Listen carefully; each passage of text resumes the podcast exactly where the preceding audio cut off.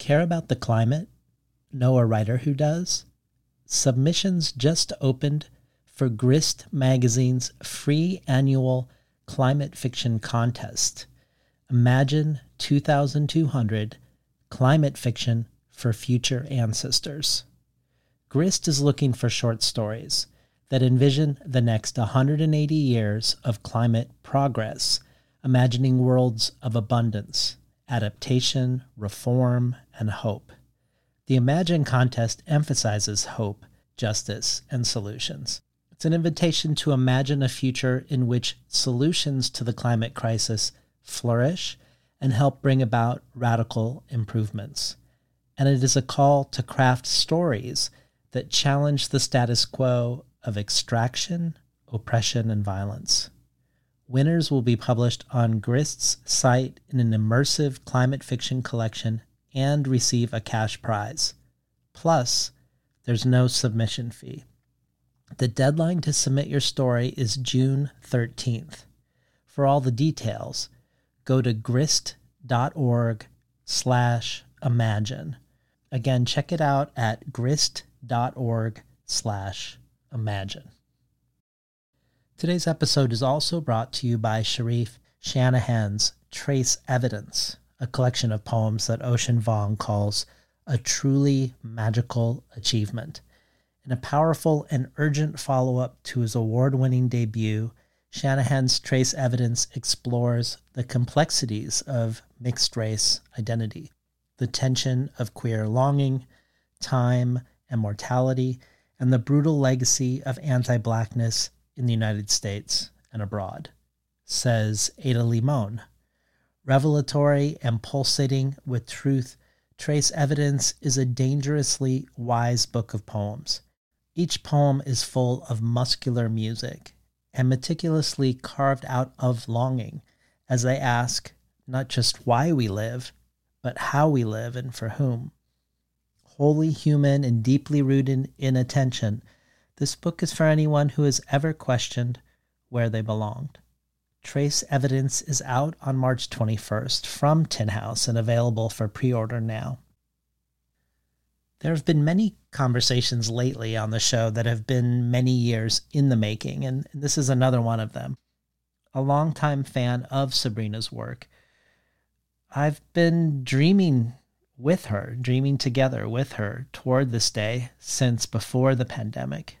And today's conversation about her first book of essays, Happily, is strangely, and I think appropriately, one that refuses to be a nonfiction conversation, one that insists on being feral, like the fairy tales these essays are about.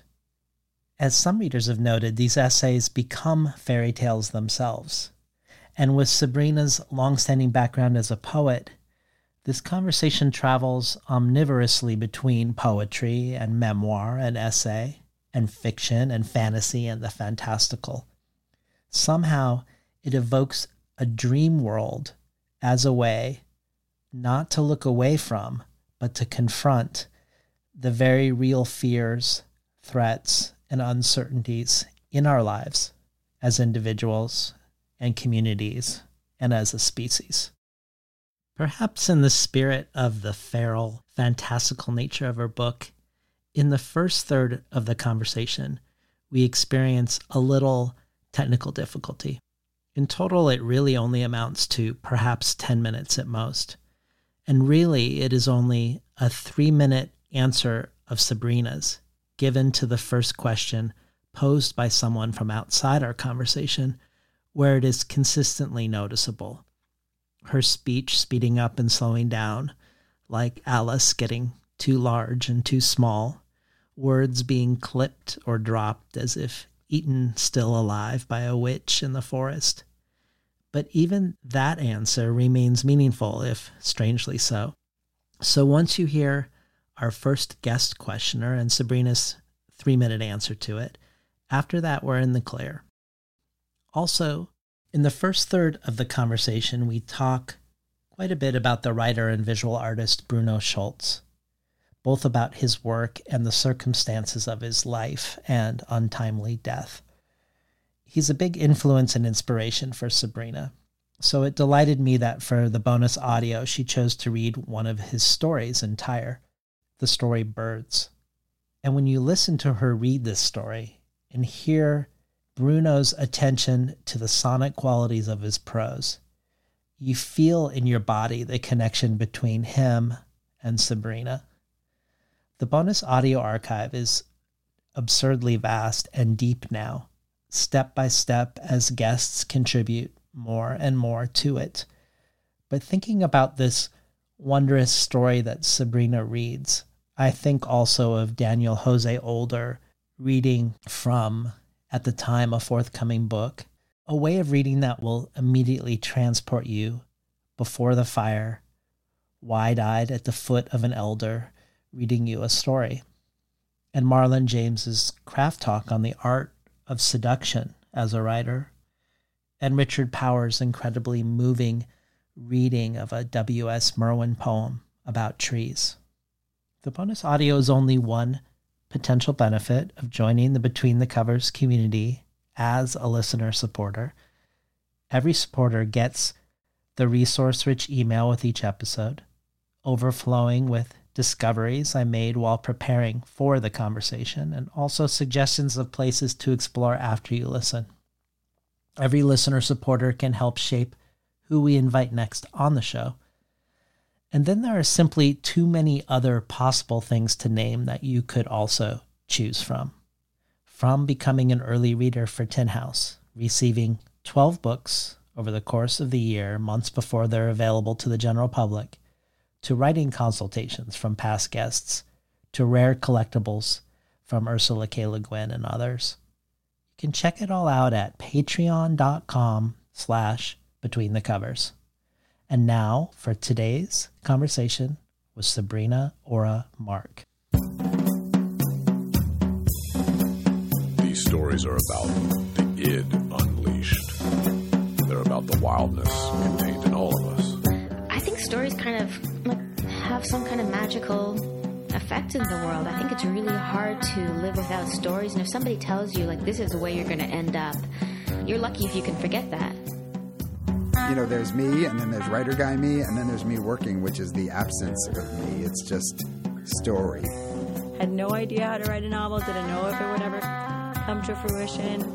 Was working at a vet and kind of lint rolling puppy hair and cat dander off myself. They're almost like really shy animals. They will come out of the woods, but you have to stay very still, and you have to pretend like you're not interested in them. Artists tend to like put their fingers in the wounds, in the silences. I believe in the role of literature as a, as a, as a catalyst for dialogue and, and, and new forms of, of thinking. All the stuff I'm interested in is thrown into the washing machine that is my brain, and it's put on spin.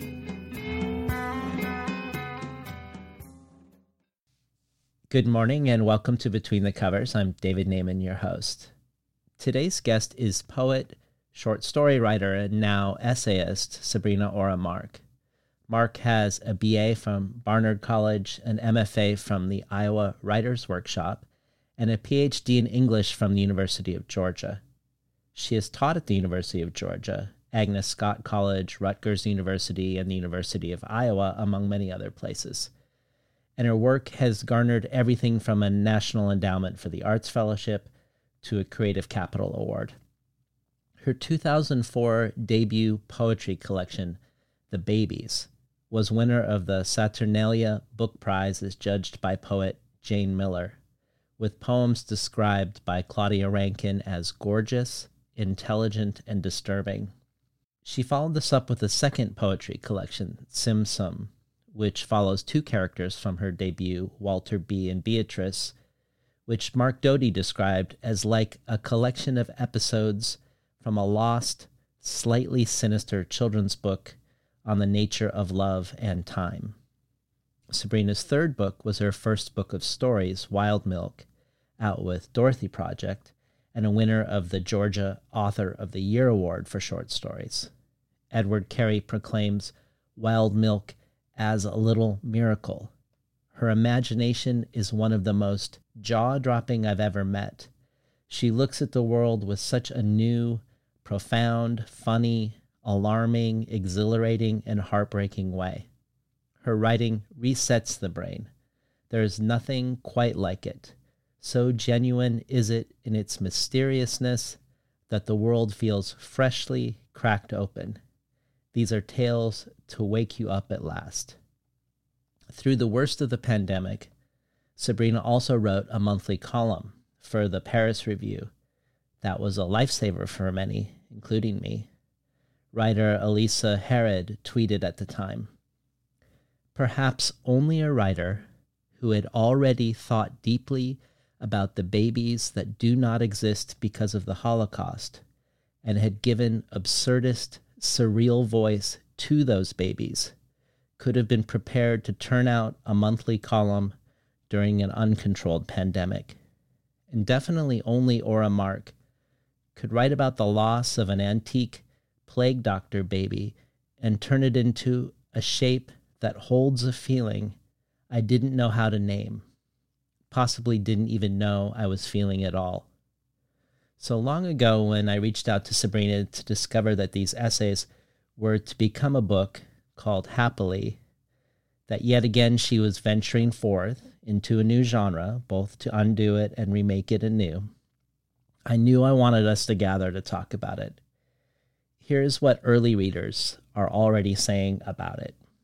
Kiese Laymon says of Happily You will remember the day, hour, and minute you finish happily, and it might remember you. Magic does live here.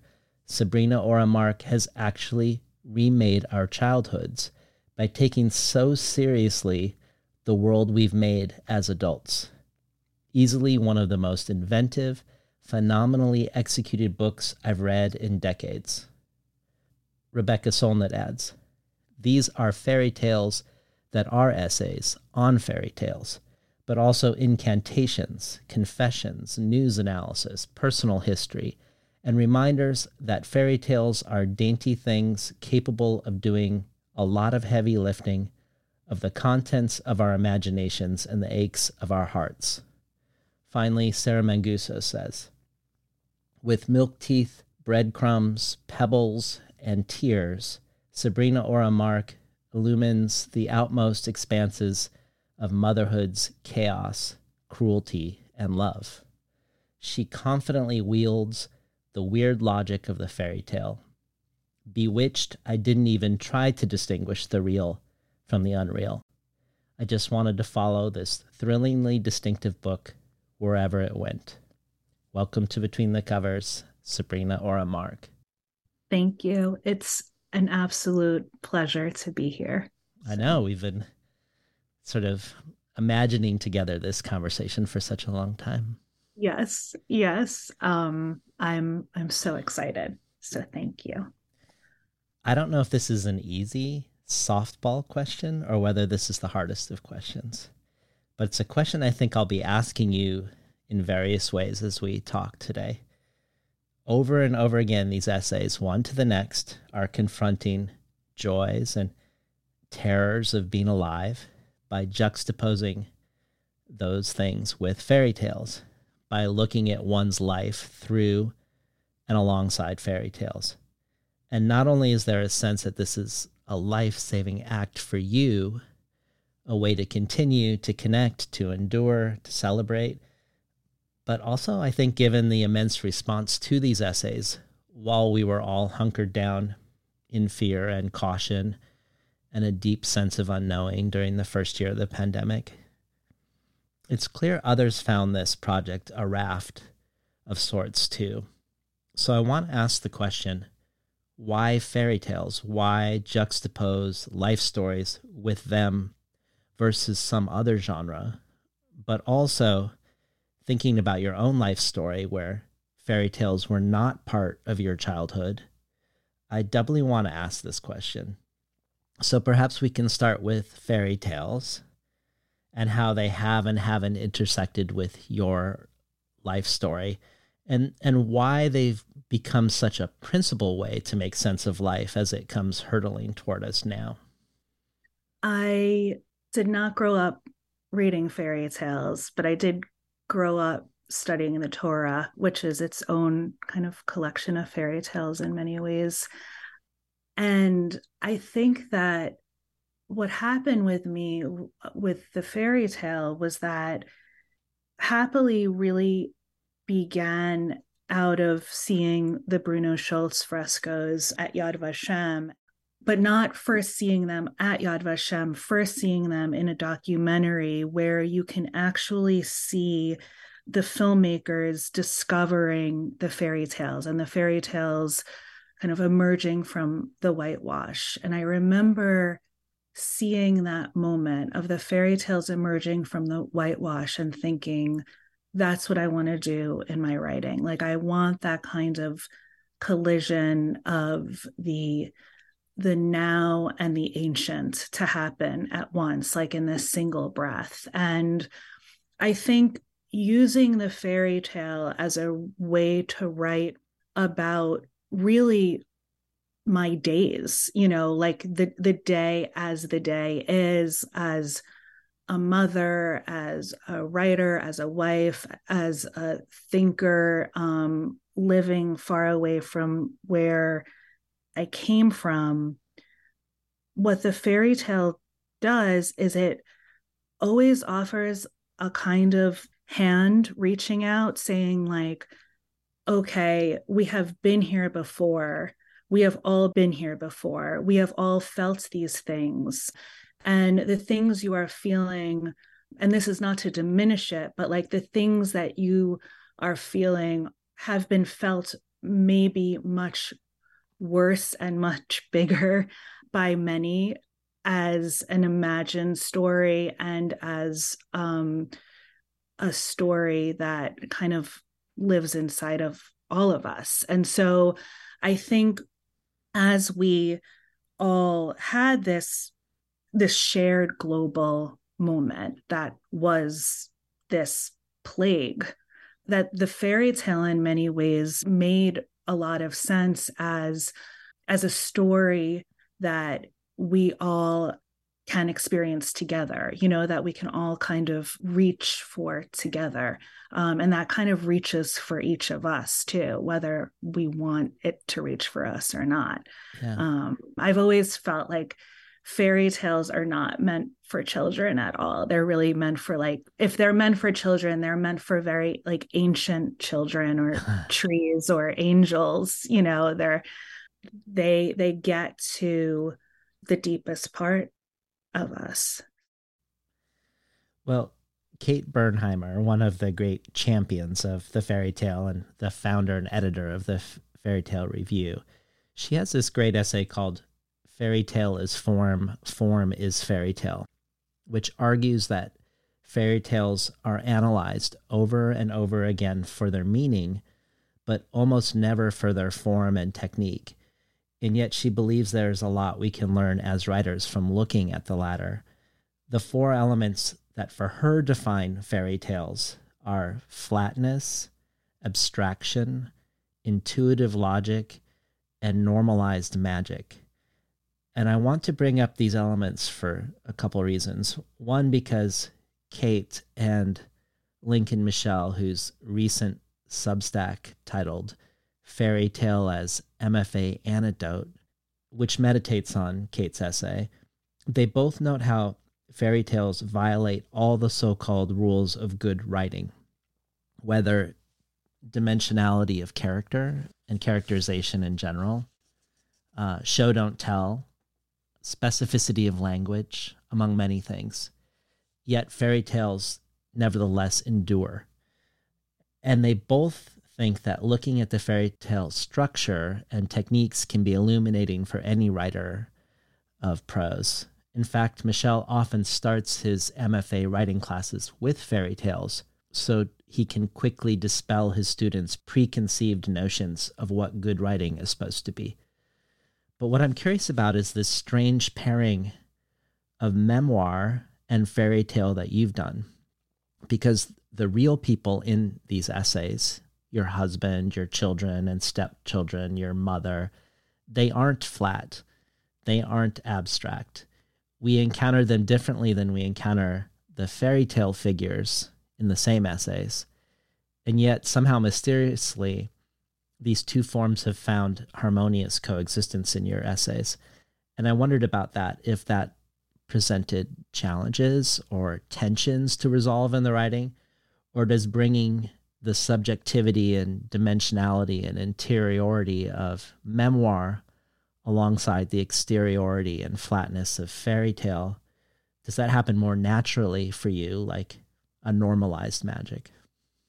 I love that question so much. And I think that the reason why, for me, the fairy tale really worked was because it became a structure. And it, maybe this goes back a little bit to what I was just saying. It became a structure where here was the scariest woods, or here was the most evil stepmother, or here was the greatest fears of abandonment and like children wandering around in the in the woods. And what it did was it made me brave to kind of speak up and tell my own story inside of that place because no matter what the evil stepmother would always be much more evil than I could ever be.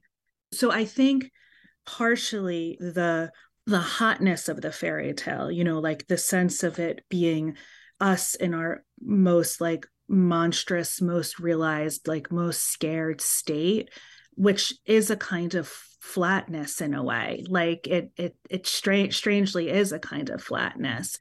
I've felt like it can hold so many stories. I think Angela Carter says, and I, I don't want to get this wrong, but it's um, new wine in old bottles, you know, that the bottle that is the fairy tale is just like made out of what feels like the most indestructible glass.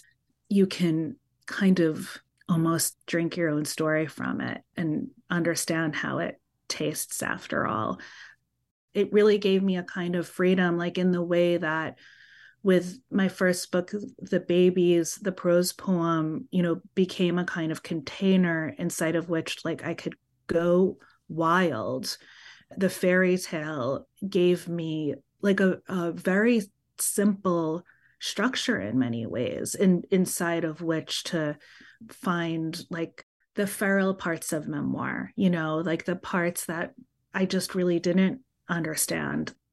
I learned so much about the way I think through the fairy tale, which, like, I think for a long time, I almost felt like was on the edge of being boring. Mm. Um, you know, like, here are these strange stories, and there's moments of miracle and beauty, but I think I misunderstood them as being stale and kind of predictable. Well, one thing that both Kate and Lincoln point out about fairy tales that seems really interesting to me and also somewhat mysterious about them is a, is a particular effect that they create. Here is Kate saying, Fairy tales are the skeletons of story, perhaps. Reading them often provides an uneasy sensation, a gnawing familiarity, that comforting yet supernatural awareness of living inside a story. Lincoln calls this awareness open artifice. He says, Fairy tales eschew the standard methods of hiding fictional artifice and instead present themselves as pure story. And paradoxically, it feels like these skeletal stories create this effect that Kate calls comforting and supernatural of being aware of living inside a story. Mm-hmm. And, and that is what I think your essays do. And we have a question for you related to you and the essay form. But first, I was hoping you'd read the first page of the prologue as sort of a demonstration of this effect. Oh, definitely. Prologue.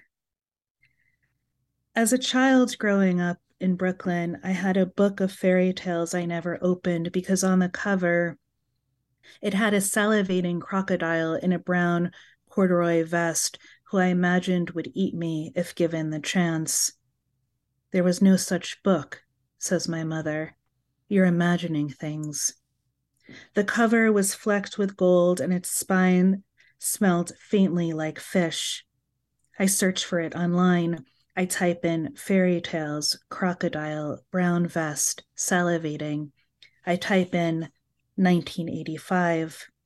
I type in I was afraid. It looks like, says the computer, there aren't many great matches for your search. Try using words that might appear on the page you are looking for. What I couldn't open as a child, I want to open now. I am ready to read all the fairy tales in a book my mother insists never existed. Fairy tales about witches with long knotted tongues, or children baked into bread, or daughters who run so far away from home they grow a second heart. But I can't find the book. Are you certain? asks my husband. It was a crocodile and not an alligator. Are you certain the corduroy vest was brown? But my husband isn't really looking for the book. It's for me to look for and for me to never find. There is a path of pebbles inside that book I will never follow. There is an unlived life that begins 11 pebbles in. I am so far away from where I've never gone and what I'll never know and who I'll never be. It is impossible to tell if on that path I am radiant or falling to pieces. What are you thinking? asks my husband. Nothing, I say. I pick a crumb from his beard, put it in my mouth, and swallow. Been listening to Sabrina Orah Mark read from Happily. So we, we not only have Kate Bernheimer's writings about fairy tales as one lens into your book, or trail of breadcrumbs between not only you and your husband's beard, but between you and her we have a question from Kate. So here's Kate asking you a question. Hi, Sabrina. This is Kate. We've never met, but once upon a time, I invited you to write a new fairy tale for a collection where authors revisited old fairy tales in new works of fiction, because the style of your fiction struck me as super ripe for the assignment. And it was. Your angular, surreal story, My Brother Gary Made a Movie, and This Is What Happened, a variation on Giambattista Basile's The Young Slave, is a surprising rebus of a tale within a tale about storytelling itself. And here we are on David's enchanting podcast on the occasion of Happily, around 15 years later. Congratulations. It's been such a pleasure to witness your engagement with fairy tales deepen and take center stage in your work. How they've offered you such a good way to think about your experience as a mother, daughter, citizen, Jewish woman, and character. An aspect of your work that I think is really special and which has truly evolved here is its fairy tale style. Yours is an associative declarative style, and your nonfiction is a hospitable place, welcoming any idea, image, or curious question that might wish to arise through a tale. These essays are not only about fairy tales, but are fairy tales too because of how they are told. So I sense that fairy tales not only have provided you with material, they also have unlocked your poetics and I think listeners might love to hear you speak about your nonfiction writing style and how it follows from fairy tales for you. I love that question. Oh wow. Thank you. Thank you, Kate. And hopefully one day we'll we'll meet in the in this in the woods. Um, um so I think my my poems had always these little stories hidden inside of them and then my um, stories had poems hidden inside of them and now my essays have these fairy tales um, my essays on fairy tales will sort of give give way to the fairy tale kind of like surrender to the form. What I imagine as both like a kind of surrender and a kind of defiance at once inside of form where I'm both surrendered to the to the form of the fairy tale but also being defiant inside of like what one imagines one has has gotten oneself into when one enters into a, an essay um, i think that kind of collision of surrender and um, defiance is where i can start getting close to understanding something I hadn't yet understood. Um, maybe in a way, that's why I live so far away from where I came from. That in a way, it's like if if you raise me in an essay, I'll end up in a fairy tale. um, it's like I've learned about what I'm capable of as a writer by by following the fairy tale almost like past what I understood it could offer me. And at times, you know, it that scared me a lot too. I want to return to what you said about Bruno Schulz and maybe provide a little bit of, of background to who Bruno Schulz was and why that seeing those fairy tales come through would have that impact for you. So, as a preface to my question for you, for people who don't know who Bruno Schulz is, he was a Jewish Polish writer and artist, and he wrote fantastical tales. And many writers, as varied as Cynthia Ozick and China Mieville and Roberto Bolaño, reference Schulz's work in some way or another. He was dispossessed and rounded into the ghetto, where the ultimate fate for most was transport to one of the death camps but one of the Nazi officers admired Schulz's artwork and extended him protection in exchange for painting a mural in his child's bedroom. So Schulz was this Nazi's quote unquote personal Jew or necessary Jew, something that apparently many Nazis had. And it turns out that this Nazi, Felix Landau, had previously killed another Nazi's personal Jew. So one day Schulz is returning to the ghetto and is shot by this other Nazi in revenge, one personal Jew or necessary Jew killed for another. The mural that Schulz was working on was painted over and forgotten for a half century. And this documentary you're referencing shows the discovered and recovered murals and you see in the documentary the fairy tales coming through the whitewash Snow White, Cinderella, the Seven Dwarfs. And as you said, you wanted to try to capture this feeling of history coming through into the present, but also the history itself feels mythic to me. Um, but it makes me think of your epigraph to Happily by Carlo Levi The future has an ancient heart.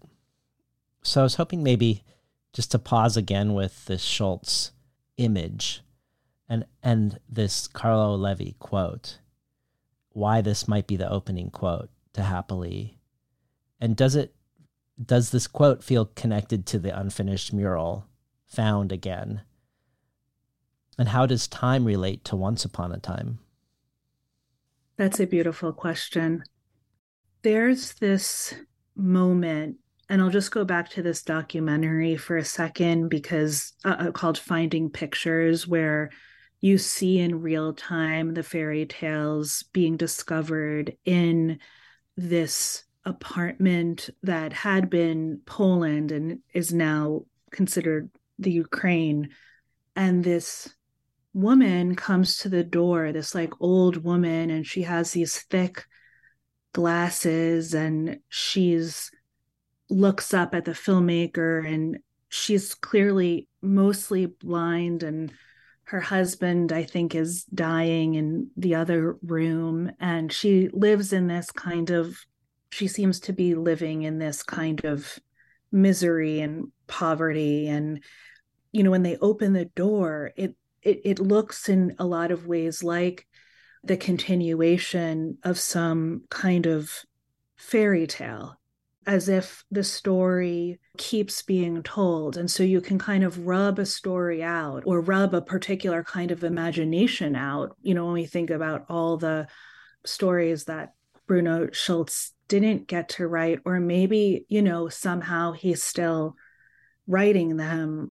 You know, when that woman comes to the door and she rubs her eyes and looks up, I'm like, oh, yes, you know, like here's Bruno Schulz still, still writing these these stories. So i think that on one hand when we think of lives being cut short or worlds being cut short i think that there's always this other part of the story that gets picked up and continues on. And of course you know that goes back into the idea of like the fairy tale that is retold and reimagined um, among many different cultures.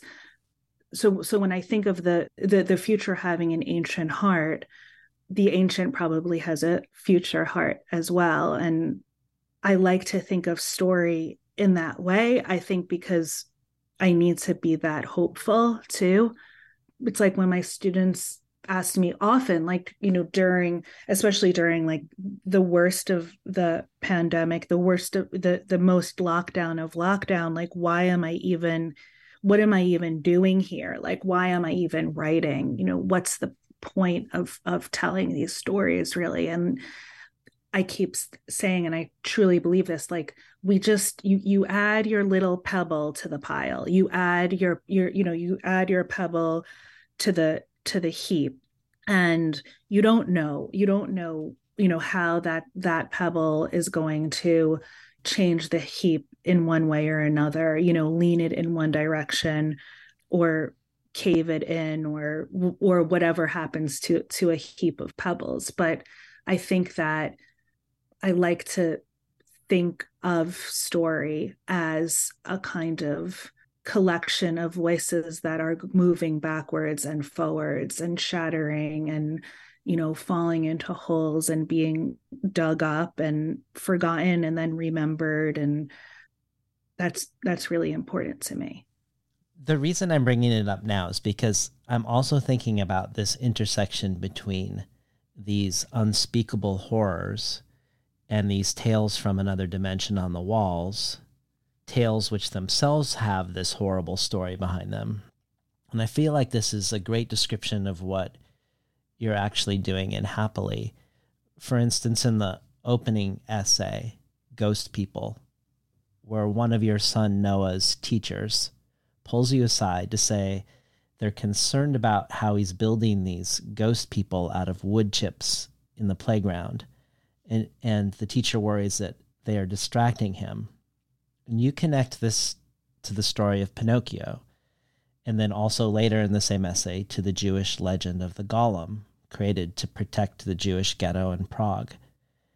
And when the Tree of Life synagogue shooting happens, and one of your sons asks you what happened at the Tree of Life, you pretend he is referring to an actual tree and, and you say, Nothing happened, a branch fell which connects us back to the wood chip figures at the beginning. But what's interesting is the parents organize a group to talk about how to talk to their kids about the shooting and about anti Semitism more generally. And you stand out as someone who isn't telling them about it, isn't telling your own children about it. You aren't telling them about the shooting, and you haven't yet read them Pinocchio either. And some parents are worried you are keeping them in a bubble. And a debate ensues on whether you're keeping them in a bubble or a cocoon. And then you write, My child, I want to say at the meeting at the synagogue, carries ghost people around, so we'll be fine. I want to say, I haven't even read my son's Pinocchio yet. I want to say, how many minutes of all our children's childhoods are left. Instead, I say, my children ask me if their black father was ever a slave. They ask me if they will ever be turned into slaves. They ask me if I would ever be turned into a slave for being their mother. As black Jewish boys, My children will never be in a bubble. But if there were a bubble big enough, I'd move there in a second. Um, among the many ways you've characterized fairy tales is as cautionary tales, and yet it is fascinating that the book you've written on fairy tales and on motherhood opens with their lives already being by default cautionary. Mm. So much so that maybe you won't read them these tales. Maybe the way to protect them, cocoon bubble debate be damned, is some other way. The the way things are left in this essay reminds me of of something you said in conversation with Vi Khi Nao. My students tease me because I always answer their questions with more questions.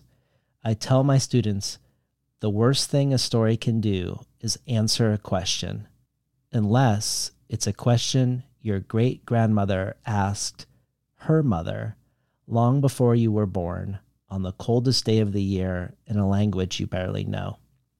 So I guess I wanted to hear you talk about beginning happily with this story, one that seems uneasy about stories, or at least cautionary ones, and one that's also uneasy about the limits of what a mother can do and what one should or shouldn't do. And as you intimate in this conversation with Vi Khi Nao, this is an essay with no answers. When I started writing these essays, and Nadja Spiegelman, who had been at the Paris Review, um, the great, brilliant Nadja Spiegelman, had asked me if I would write a column and and to write these monthly essays well first she thought maybe we would do them weekly and i thought i can't do anything weekly and then i thought you know i can't write monthly that's impossible so i said yes and the original impulse really behind them was my kids would say these things to me and I knew if I didn't write them down, I would forget them. The other impulse was that I was scared. Um, the other impulse behind the essays was I found myself raising my kids in a place far away from where I came from and suddenly there's one school shooting after the next and my kids are black and jewish and i thought how how are we going to all be okay that was the impulse behind the essays it was to remember and to protect um and that was really all there was which i guess probably is also everything it's fascinating what you say about the cautionary tale, right? Because yes, like the idea inside of a fairy tale is that like the danger comes later. So what happens when you begin in the dangerous place? Can a book protect my kids? You know, can I kind of turn the essay inside out and wrap it around my kids like some kind of wool overcoat bubble cocoon type garment. Um, I don't know. I mean, I think part of me still thinks yes, even though that probably seems slightly naive, if not idiotic.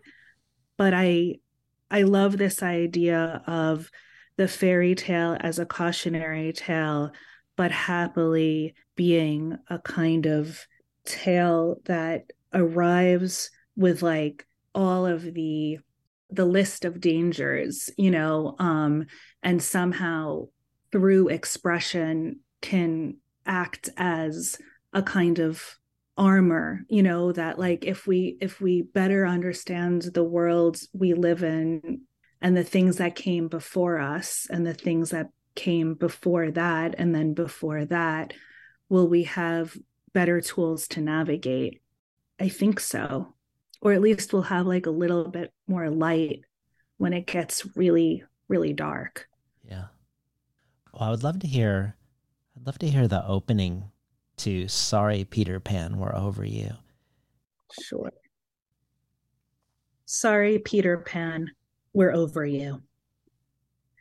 On the day before Halloween, my son's teacher tells me, with the seriousness of a funeral director, that Noah has decided he does not want to be Peter Pan after all this year.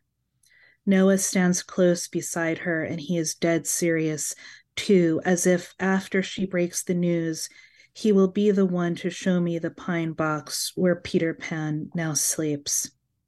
The furrow in Noah's brow deepens, and I imagine planting in it ranunculus, heliotrope, chrysanthemum, flowers we can pick to take with us when we pay our respects to the boy he has chosen not to be.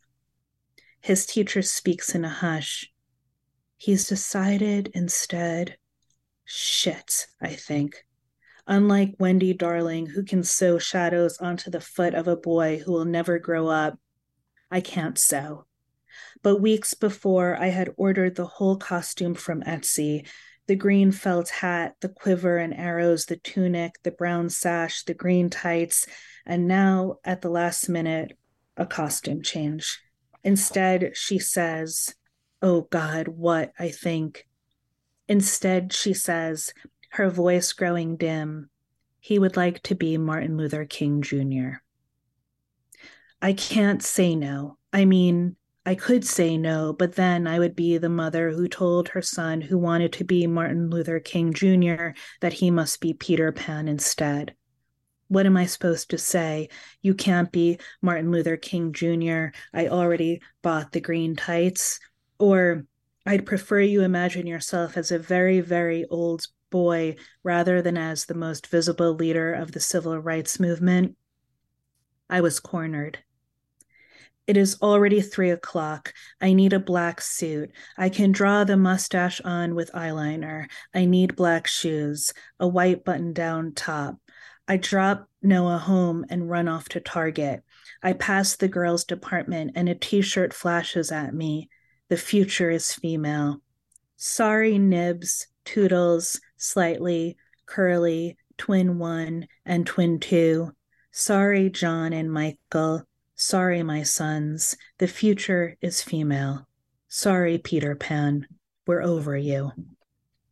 I think a lot about boys, about raising mine to be sensitive and effective and tender hearted and lovely and kind and funny and brave. I want them to be boys who keep their shadows on and who belong to a future, boys who understand the difference between a thimble and a kiss. Worry picks at me like Hook's metal claw. I want their boyness to bloom. I want to keep them safe. Some idiot kid, says my mother, probably told Noah he can't be Peter Pan because Noah is black and Peter Pan is white. No, no, I say. Trust me, says my mother. I know how this stupid world today works. My mother is no Mrs. Darling. She is no Victorian. She knows children can be as innocent as they can be heartless. I sense she didn't approve of the story from beginning to end. I wasn't sure if I approved either. There is, frankly, something chilling about sending a child out into the world dressed like a great man in a stiff black suit who is shot in the neck at the age of 39. On the other hand, it's Halloween, and this whole southern town I live in is riddled with ghosts. So what's one more? Plus, it's no more chilling than sending your son out into the world dressed like a boy who, at the end of the story, can't remember the fairy who drank the poison meant for him. Or like the boy who tries to stick his shadow back on with soap, then takes credit for successfully sewing his shadow to his foot when everyone knows it was Wendy who did it with her housewife cleverness. God, I hate Halloween. As I walk Noah to his classroom, the other mothers smile at him sweetly, maybe a little too sweetly. My husband suggests he carry a Bible. We decide instead he carry a rolled up piece of green construction paper that says on the outside, I have a dream. I'll just be an owl, says Eli. Thank you, I say. We've been listening to Sabrina Orah Mark read from Happily, so we have a question for you from past Between the Covers guests, the poet Alicia Jo Rabins. And I was very curious what she was going to ask because there are many areas of overlap between her interests and yours. She's a Jewish educator and Torah teacher. She's a mother and an author of the book Even God Had Bad Parenting Days Ancient Jewish Wisdom for New Parents. And even though she isn't a rabbi, she's kind of my de facto one, as any semblance of marking the passing of Jewish time and community for me always seems to happen in these miraculous gatherings in her backyard where kids are running everywhere and all these adults from different spheres in her life, whether from the music world or the writing world or from the Jewish world, they're all there. And, and yet, even though everything feels sort of loose casual and open and spilling over, she still somehow performs and attends to the rituals and the mm-hmm. meaning of them. And she's a storyteller, both her indie folk songs about women in the Torah, Girls in Trouble, and her first film, A Kaddish for Bernie Madoff. So here's a question from Alicia for you. I love this book so much, Sabrina. Thank you for it. I'm so moved by the way you write about the weird hybrid experience, which I've never really seen described quite the way you do in this book, of how life is part lived in the world of objects and bodies and part in stories. And I love how your book enacts this feeling by moving between rocks and hair and, and physical objects and between the realm of myth and how it kind of reflects that we constantly negotiate these realms or layers of experience, especially when we're interacting with other generations, whether they're our ancestors or our children. So, thank you for this book. And as for my question, I'm curious specifically about how you, as a writer or a person, um, interpret the relationship between fairy tales and Jewish myths or stories. I feel like they're both our inheritances as Jewish people raised in American culture. Um, and they have these distinctly different textures, and you move so beautifully between the two of them throughout this book. And I'd just love to hear you talk a bit about how you relate to fairy tales versus Jewish legends and what you think about the relationship between them. Thank you so much for that question. I I actually um, bribed Alicia to to ask me that that exact question. sure you did. yeah, you know, I was a yeshiva kid. I grew up studying the Torah every day, and there wasn't very much difference between the day and the miracle. Um, in the way I think for most kids, there's the borders between like what is possible and what is impossible are blurred. I think for me, they were just endlessly blurred. So even, you know, when you would write anything down onto on a piece of paper, you always on the upper right hand corner like had to also write the abbreviation of God's name.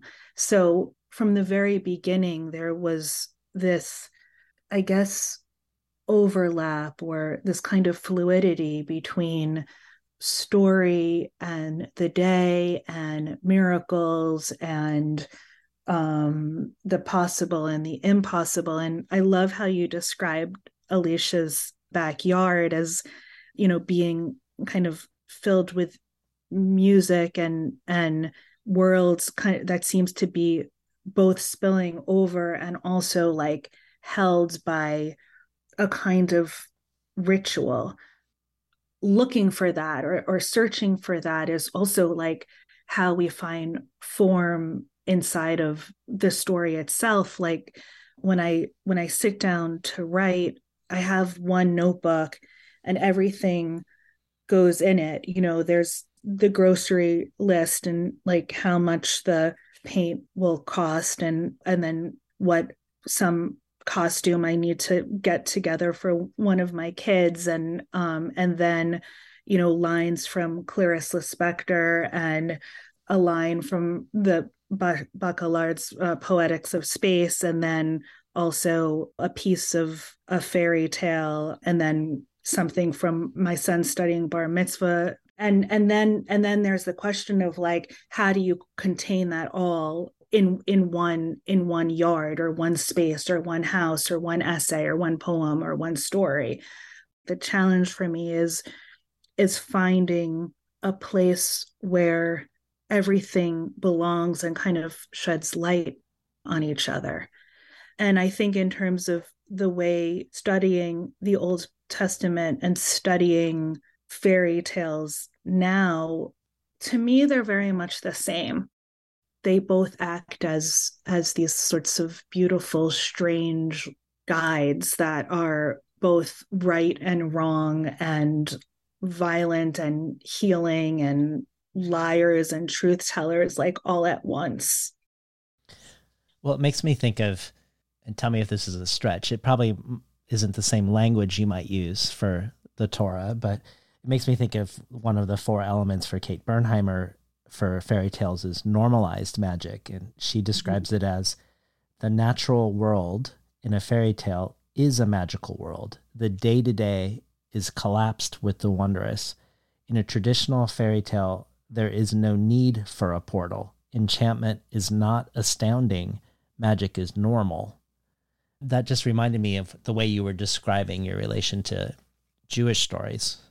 Yeah. And I'll tell you, something I probably shouldn't admit, but um, when I was in graduate school, I was taking a biblical translation class, and you know, there was a lot of discussion about source texts, you know, like and how you can kind of tell inside of the language, like who wrote what. And I guess I was in my late 20s and I said, So the whole part about the Bible being written by God, like that, is that that's off the table, right?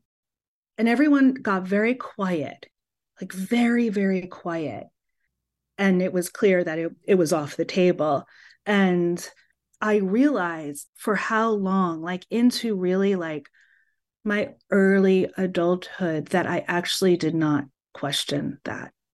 It was not a question for me. It wasn't a question for me. Like it was so important for me to believe that a book was written by this kind of divine light.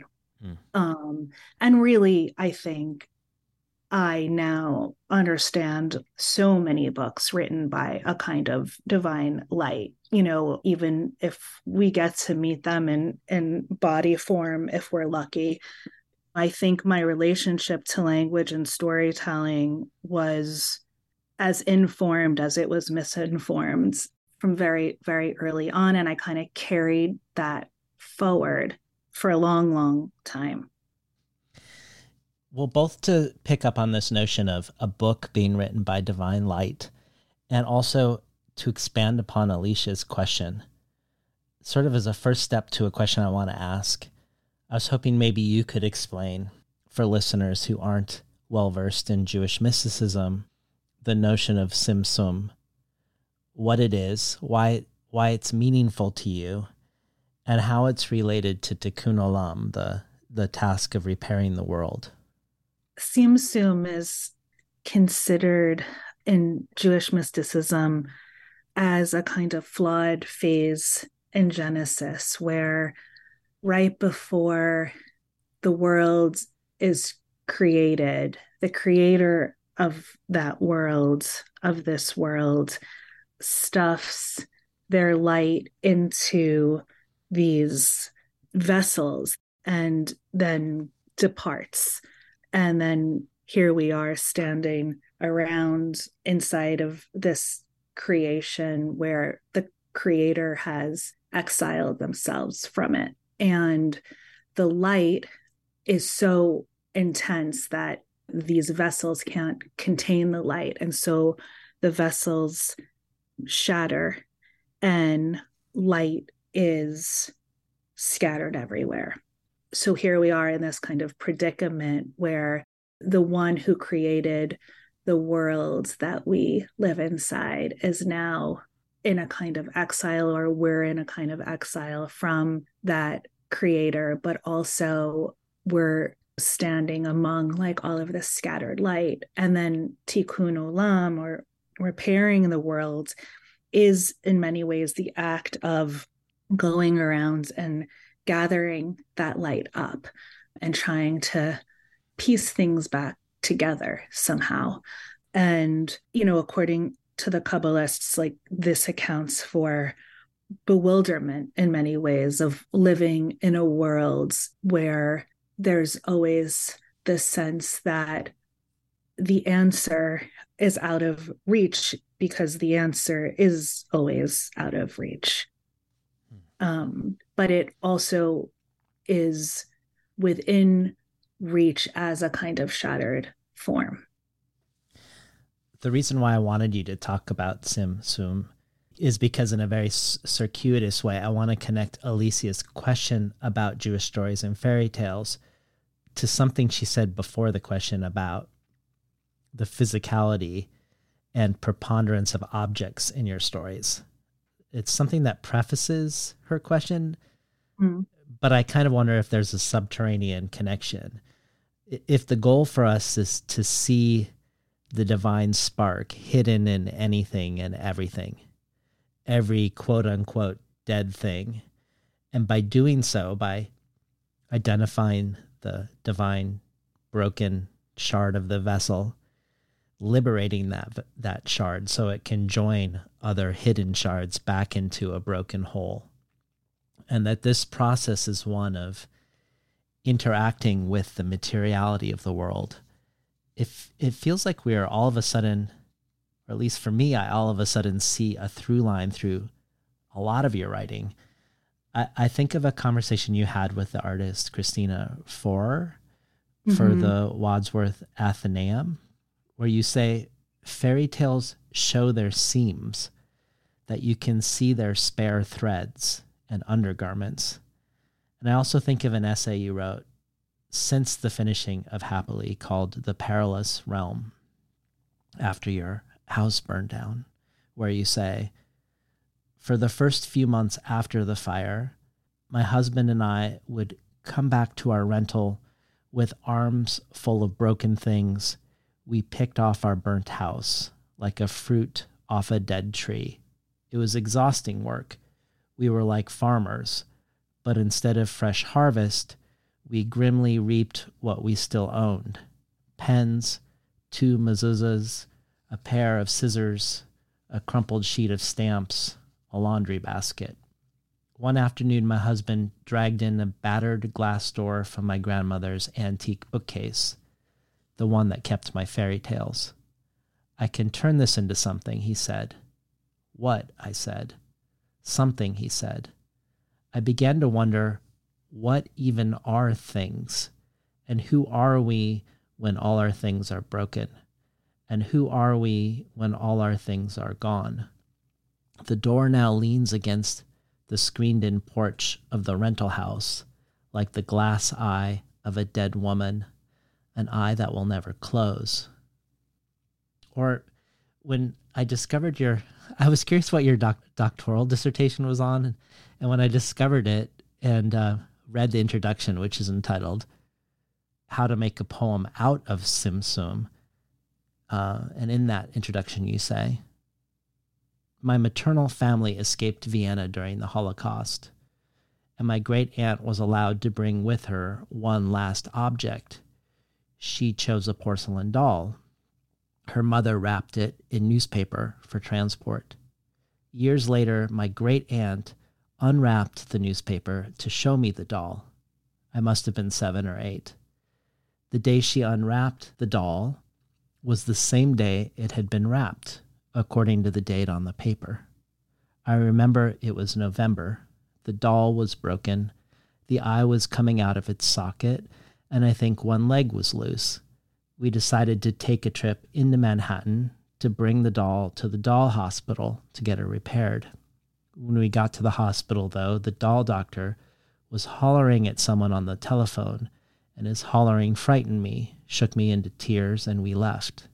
The doll was never fixed. Over the years, the doll fragmented and fell further and further apart. I believe the genesis of my quest begins with this doll.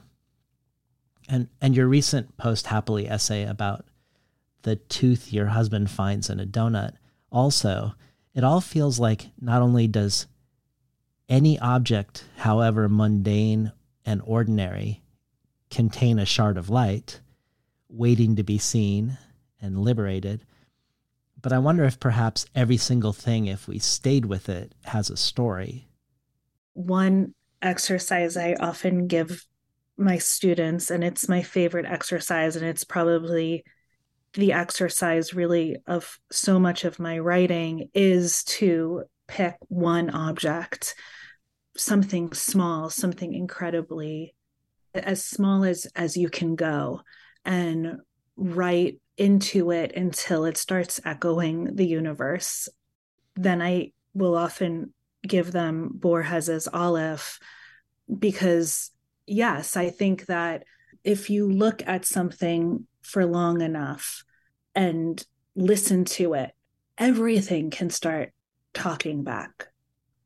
I mean, probably one of my favorite moments in all of literature. And I came to Borges's Aleph late, and probably one of my favorite moments in all of literature is is you know that Aleph behind the staircase that when you look into just that one letter it holds the entire universe, but you have to go down the stairs and you have to be okay with being in the dark and you have to look for a long time.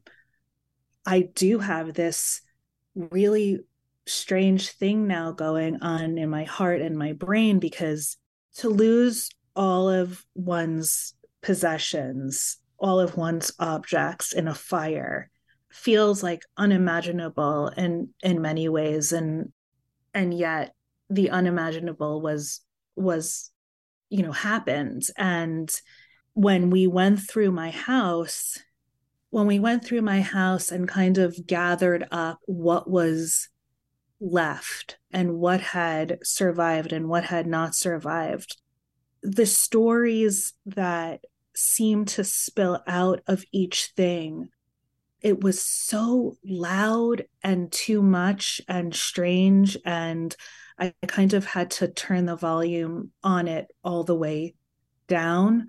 So it's weird right now like as as myself um to kind of still be kind of like sorting sorting through the debris of that that's something i'm i'm writing through right now and um yeah well to bring this into language more. In the intro to your thesis, How to Make a Poem Out of Tzimtzum, you talk about how exile or galut in Jewish mysticism is not just the state of Jews, but a condition of the universe. That, as you've explained already today, a being cannot become, cannot come into existence unless its creator withdraws and, and you wanted to find a way to enact this this departure and this exile in your poetry and you say some things that i love that i, I want to hear more about for instance quote what tzimtzum does ontologically metaphor does linguistically both depend on galut on exile metaphor makes language lack a certain presence where language happens to be. And then later, to adequately mimic a Tzimtzum, the poem cannot only use metaphor to house what departed from the shell, but it must also account for the wounded shell. And also, quote, if metaphor can initially be understood as sacrifice, the departure of one for the entrance of another, a sacrifice that ends in shatter, fragment, displacement, then the gather and harvest of the shatter, the stringing the shards together, is what makes allegory. And that last statement perhaps brings us back again closer to fairy tale. But could you talk a little bit more about how and why metaphor for you enacts exile, how it relates to houses, homes, and shells? Yes. Angela Carter talks about reimagining the fairy tale as new wine in old bottles. And metaphor itself is a way of finding these new containers. Maybe it's it's new bottles for old wine. So in greece you know on on moving vans it's it says metaphora on it because you're literally like carrying the contents of one house um, and storing them and, and bringing them to to another house or another shell. Um, i remember when i first read Gertrude Stein's Tender Buttons, I was so completely blown away because what Gertrude Stein does is she keeps the shell of the words and then seems to kind of create this this landscape almost of all of these broken shells in a kind of like form that looks like a glossary and you're you know crunching over you know you're you're you're climbing over all of them and kind of experiencing language as as something so incredibly physical right? Like you can almost when you read gertrude stein's tender buttons like you can feel the words themselves the physicality of them because the meaning what had been inside of it has has spilled out everything you, you just said just so beautifully is so much of what I'm thinking about right now because here I was spending all of this time at my desk in my old office, you know, surrounded by all of these fairy tales and kind of using maybe like the shell of the fairy tale to write all these new stories or kind of take these these journeys but always always having the container or the shell of the fairy tale. And then and then my house burns down. And what was left though of my house was actually just the shell and three beams that we were able to keep that are kind of like at the center of the house.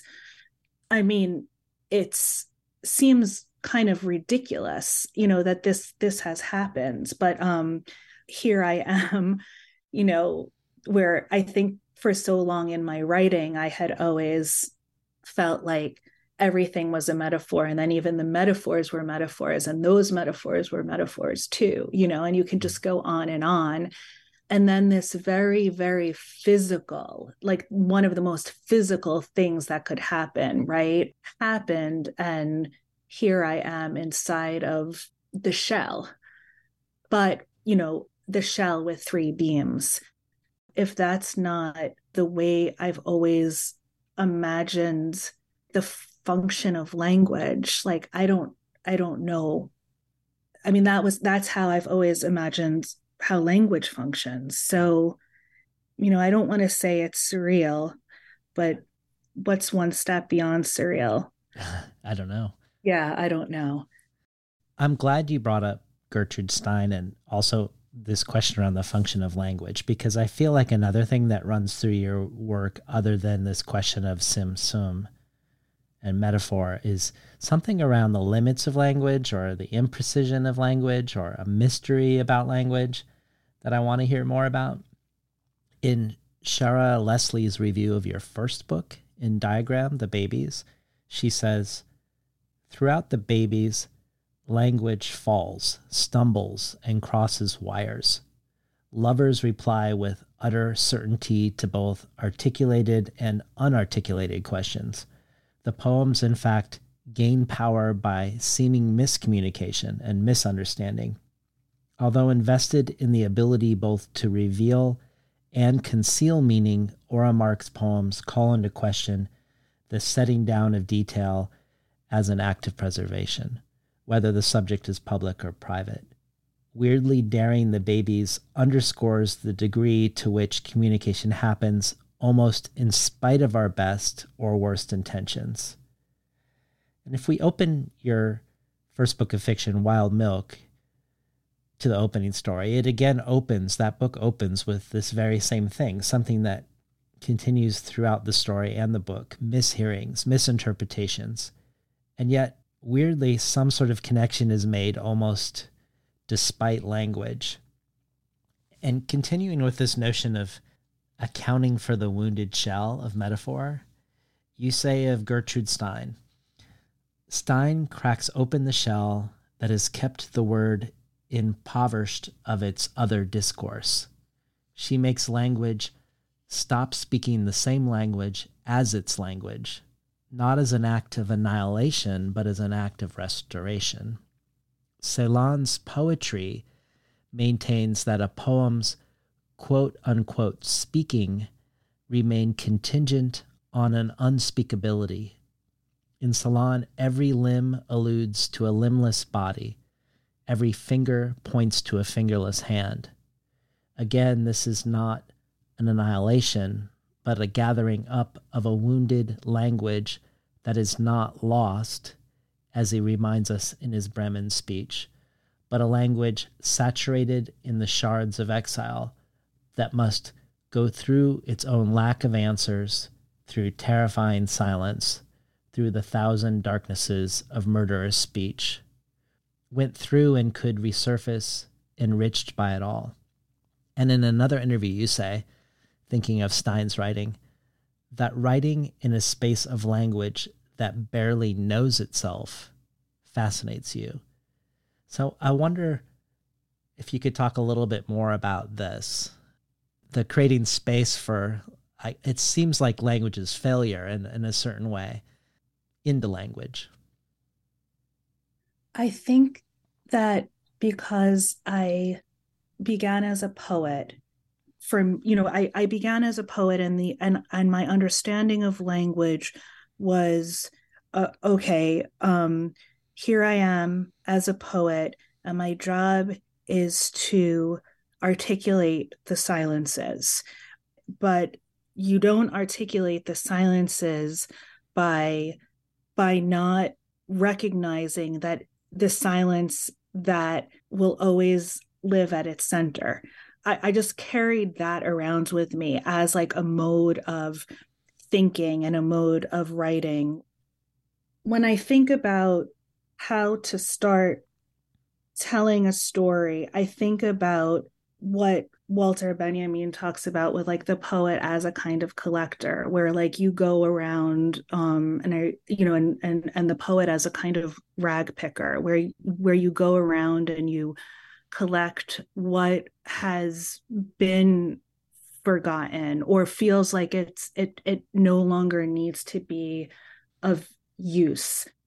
And you gather up those things and and a lot of those things have inside of them a kind of inability to speak or an inability to form an easily accessible narrative and you kind of gather those things up and and it almost i mean i know this is going to sound kind of like maybe like spells or like alchemy or something but that's how that's how i approach language where it feels like a kind of digging like it feels like a kind of searching and collecting I mean, I remember like the first time I saw a Joseph Cornell box, and I remember just like bursting into tears because here were these discarded things that had been reimagined as a kind of silent story.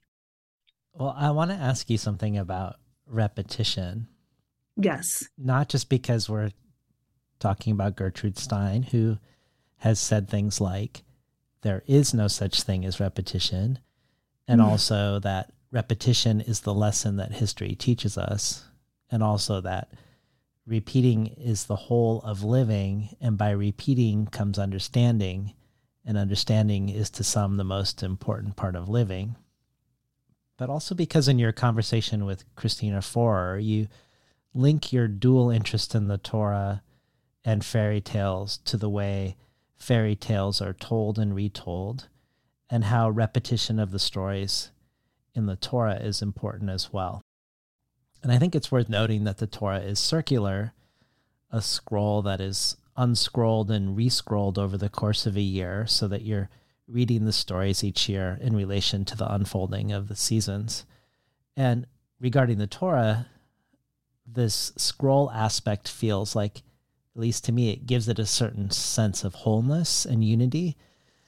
But also the fact that the Torah is only consonants, that it requires the vowels of our breath and song in engagement with it to bring it alive in each generation and with each generation bringing it alive differently makes it seem incomplete without us in some way um, and yet the notion of an us is such a giant collective which i think is true with fairy tales too like when angela carter says in one of the epigraphs to kate bernheimer's essay quote Ours is a highly individualized culture with a great faith in the work of art as a unique one off and the artist as an original, a godlike and inspired creator of unique one offs.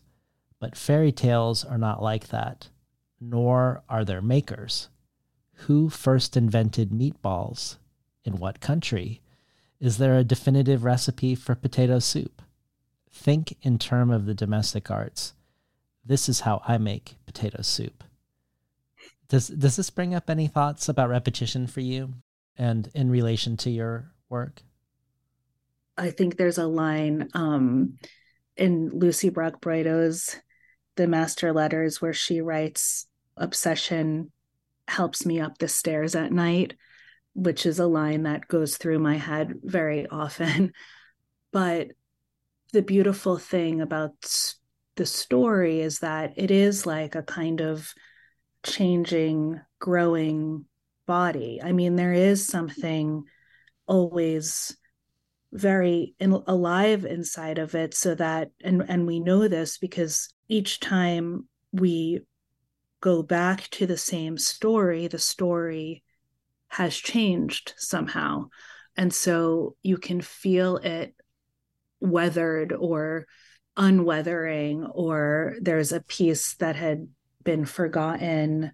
And so for me the repetition is maybe a way to make sure that all the sh- you know we gather as many shards as we possibly can gather if like we keep returning to the the edge of the river i do see that act of repetition as connected to the idea of the writer, the poet as a collector and as a kind of res- rescuer. You know, like we need to kind of like return back to make sure we gathered everybody.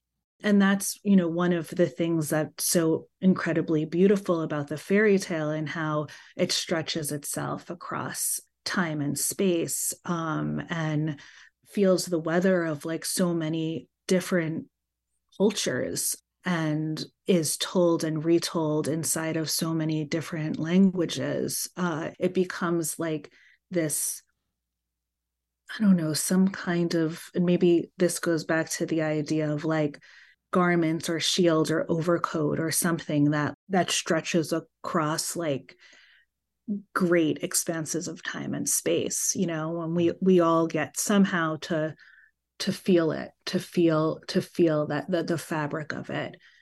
And i think through repetition in the way that like you can you can hear a story that had been spoken by the dead it feels like a kind of i don't know a mode of yeah a, a kind of tikkun olam like a kind a mode of healing well, in the aura of repetition or how nothing is perhaps truly repetition, we have one more question from another. And it's a question that revisits some things we've touched upon and questions that have been asked. But I, I suspect after all we've discussed that these questions will sound different. And also because, of course, they're asked differently. And this question is an epic question, more like a series of nested questions, like I tend to do. So what we have touched upon that we return to in this question also sits alongside things raised by this questioner that we haven't yet talked about, new things.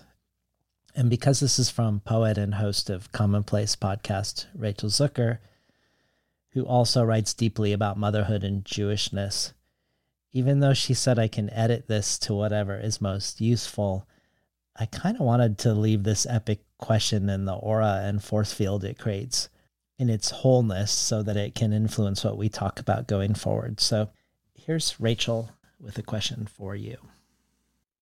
Beloved David, beloved Sabrina, I'm recording this on a bright, sunny, very cold Saturday morning in Scarborough, Maine.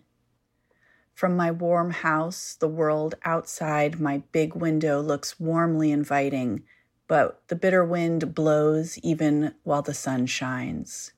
People we love are sick, dying, suffering. I wish I was with you both right now, that I could make a cave of stuffed animals and pillows as I did as a kid, climb inside and listen to the two of you talk, or listen to Sabrina read me her new book from beginning to end. I've learned that there are stories that can save your life and books that are more precious than yeast or flour, even in a pandemic, even when you're hungry. Happily is such a book. So, what do I want you to talk about? What do I want to know? I want to know what happens when the crying room burns down. Is it like the first temple rebuilt? Or like the second temple, does it leave a real or figurative wailing wall that is a marker of diaspora?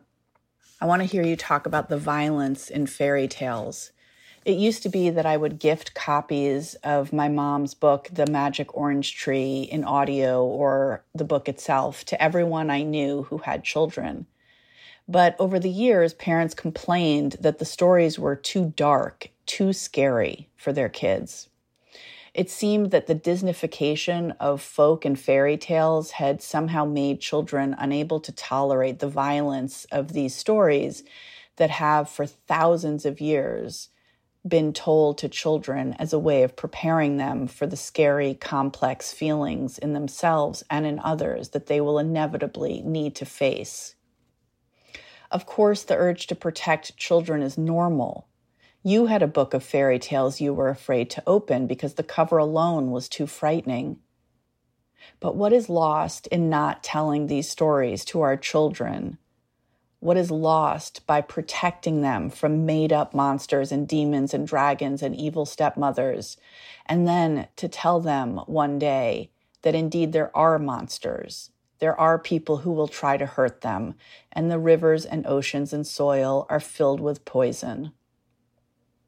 It seems to me that we have an entire generation of young adults who were overprotected as children, and now, when confronted with the story of the world as it is, immobilized with terror.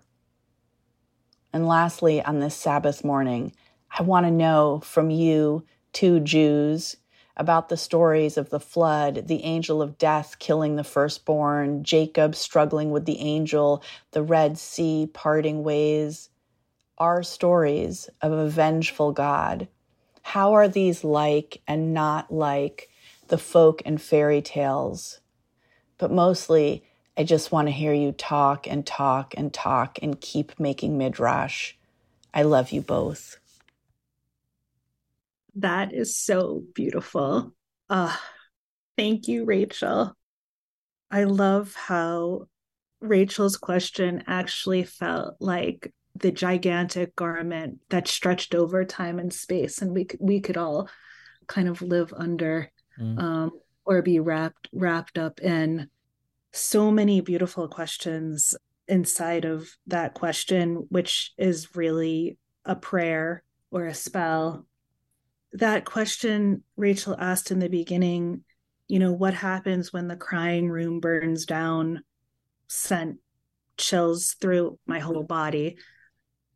So I taught out of my house and the classes were in person classes and the room that i taught inside had been a renovated garage which ended up being called the crying room because at one point in every workshop there would always be crying and if you didn't cry at least once you failed my class, but not really. um, so there was inside of that inside of my house this incredible room where so many people came and told their stories and shared their stories and yes you know what happens when the space that held all of that energy burns down is a question i keep asking myself and before the fire my my sons and i were reading that book by Kate DiCamillo, Flora and Ulysses, about a squirrel who becomes a poet. I highly recommend it. We had been reading that book, and we must have been reading the book together maybe the week before we had got before the fire we had gotten halfway through and then our house burned down and i for we forgot about it or i forgot we yeah we forgot about it and about a month ago, I said to my son Eli, "Oh my God, remember we were reading Flora and Ulysses, and and we need to get another copy of that book." And the fire interrupted that book, and then I think I said, "Isn't it strange, like, to think about how many things had been interrupted?" and what would have been different and what would have been the same and Eli said, we could always get another copy of the book. But what's more important, he said, is that things are interrupted. And even if we start reading the book again, another thing will be interrupted, and that thing will be interrupted too. And then the thing after that will be interrupted. And that's sort of like everything. It's just everything is always interrupted. It gave me so much I don't know, it just gave me so much joy to think about, you know, that kind of way time can work and how maybe the story that we think we're we're telling ourselves or being told will stop and start again or be picked up by another be forgotten and then remembered and so I don't really know what happens, you know, when the crying room is interrupted. Um, and I don't know what happens like when the, you know, when the day is interrupted by yet another shooting or another earthquake or another flood or, you know, a birthday party or some kind of singing. But I think, again, it's like you keep gathering pieces of that pieces of those of those moments and and try to use those places as some kind of way as some kind of guide i just i love the question the question that that rachel asked so much and and i'm kind of swimming in it right now yeah um, when she mentions the um the first temple is it like the first temple or is it like the second temple built on the destruction of the first temple or is it like the the wailing wall the whether literally or the or metaphysically yeah. the last standing wall it made me think of you mentioned in one of the essays how the broken tablets from Mount Sinai. So the first time Moses goes up and then comes down and smashes the tablets before he goes up again for another uh, revelation, um, that the broken tablets are put alongside the whole tablets in the Ark of the Covenant as they wander through the wilderness. It just makes me realize, you know, it, it makes me re- realize this relation to brokenness predates the temples, which is really interesting. I'm not going anywhere with that. I'm going to say another, perhaps non sequitur, but the other thing that it made me think of listening to Rachel is I've always wondered it's always felt weird to me that the word Jew seems, even though it should just be simply a descriptor, feels aggressive. Like if you say to somebody, he is a Jew, it sounds to me like it could be hostile versus he's Jewish. Um, mm. And I don't know if that's true for other people, but it seems strange to me that it has this sort of strange valence. But when Rachel says, you two Jews, she says, mm. I want to hmm. hear from you too, two Jews. That sounds like the warmest, most inviting thing to me. like somehow two Jews. Like I love that. I don't know why, but like sonically or something that feels so um like a home. It does. I love that. I feel that. And what about three Jews or four Jews? well, that's fine. But something about you two Jews, there was there's something very um warm about it to me.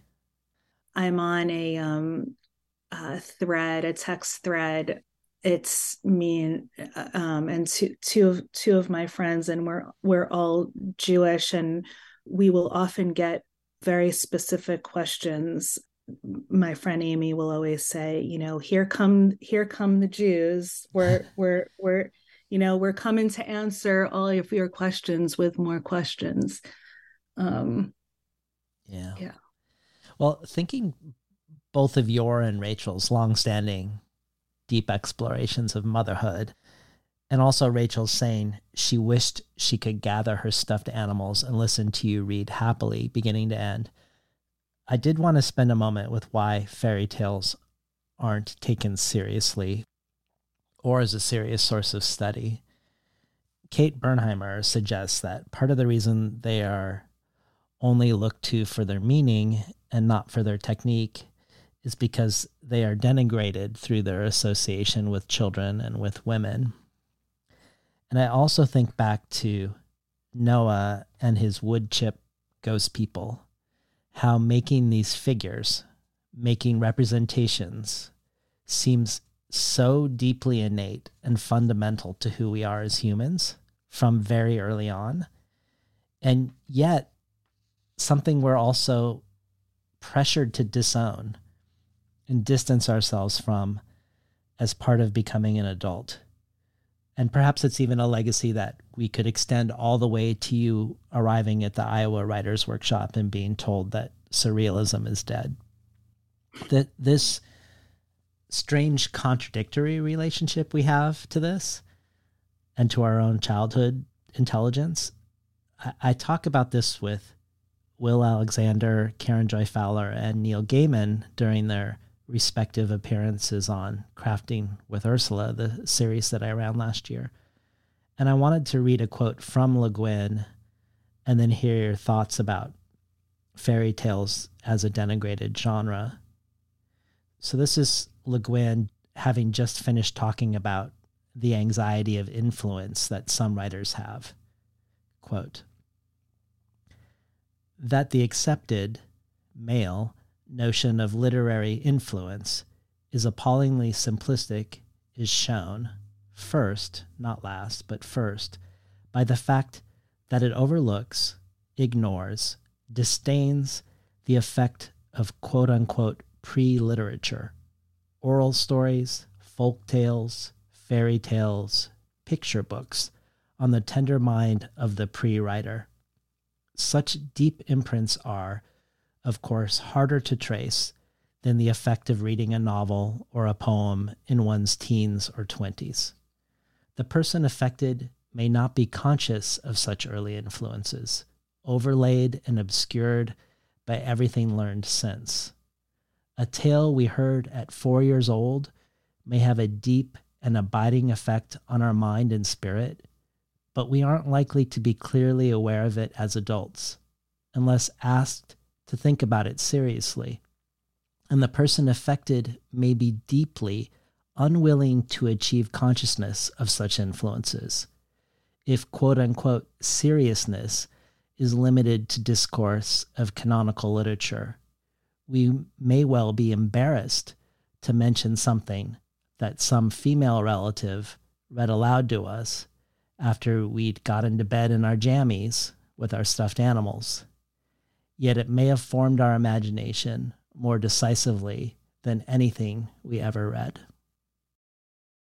I love that. And I think the fairy tale and the the oral tradition of storytelling, you know, the stories that we're told as children in the dark have a kind of fluidity are kind of bodiless in certain ways um, or at least the borders of their bodies are are a little bit more blurred than let's say the novel um, or or whatever the most basic idea of the novel. And because of that blurring it does make the story itself or or the mode of storytelling or the way that it enters into our body that much more powerful and and then also that much more dangerous right? Because you can't contain it. It's a kind of wind. Um it's a it's a kind of air that we breathe that we share and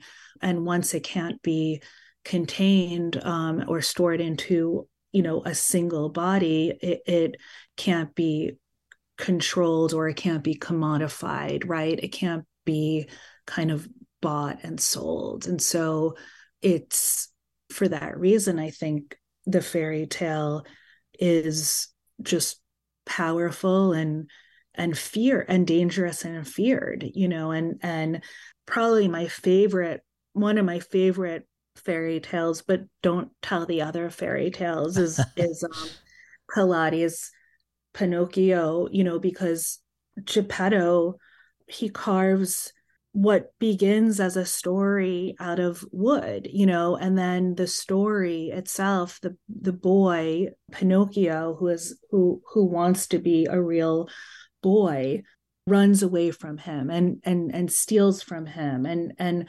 lies to him and and is kind of uncontainable in the way that the the fairy tale is.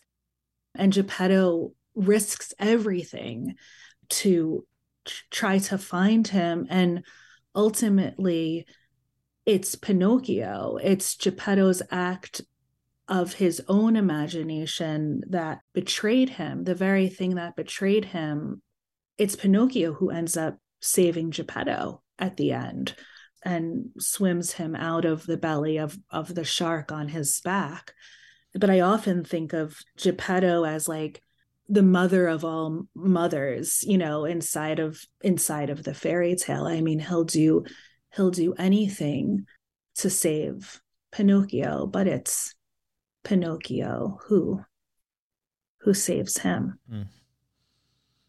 well i wanted to think for a minute about rachel's new book the poetics of wrongness in relationship to your project and her, her engagement with the jewish taboo of lashon hara or evil speech or bad mouthing someone. A taboo except when it is meant to save a life. And Rachel's attraction toward transgression, toward saying anything, but also tempering that with how that anything affects not necessarily the given individual in question, but the community at large. I wanted to ask you about the question of ethics around what you say or who you portray you've said in past interviews that Tzimtzum had no I in it, and in many ways is more fictional than your subsequent book of fiction, where your fictional stories have the I peeking through. But this new book is very much about you and your family. Your children are repeatedly characters in it, your husband is. And, and one thing that really adds a fairy tale-ness to this book about fairy tales is that you are your husband's third wife, and you are thus a stepmother and have stepdaughters. And a stepdaughter is variably staying with you at different times. And you express your feelings in various ways to us about having a partner with these alternate pasts and about your complicated feelings about being a stepmom. And I wondered what your relationship to taboo is with regards to writing into these more autobiographical things and or portraying your loved ones intimately and happily? It's a very tricky question and it's it's something that I talk to my students about also um you know in terms of what are we allowed to say and what are we not allowed to say and what happens when we say the the thing that should never be spoken I think, again, it helped me say the thing that I had felt that I should forbid myself from saying by keeping the fairy tale close as I was saying it, as a way to not hide, but to say this thing that I have felt has been felt before is being felt now and will be felt again. And there's no shame in saying that. The other part of this is that as my sons are getting older right now, it's becoming more and more clear to me for me per you know just for me i think for each writer for each artist it's so specific but be- because as my kids are getting older i'm very aware of the things that they say to me that do not belong to me that are not part of a story that i should be telling that is part of the story that they should somehow be telling in one day, however they wish, or now to tell it. I can actually point to the places where I can say, that's my story. That's not my story. That's my story. That is my story. That's not my story. Um, and you often, what happens is if I try to write about something that is not my story to tell, that does not belong to me, the writing is terrible. It doesn't work. It it feels fake or overwrought or the language refuses to give in. So answering that question about, you know, lashon hara and like what's okay, you know, and and and sort of the idea of like airing the dirty laundry of of clothes that don't belong to me i answer those questions in in the act of writing. Um like recently I've been trying to write a story that my brother had has told me and I had asked his permission even like I said is it okay if I write about this? And he had said yes but it's it is a kind of secondhand story in a lot of ways.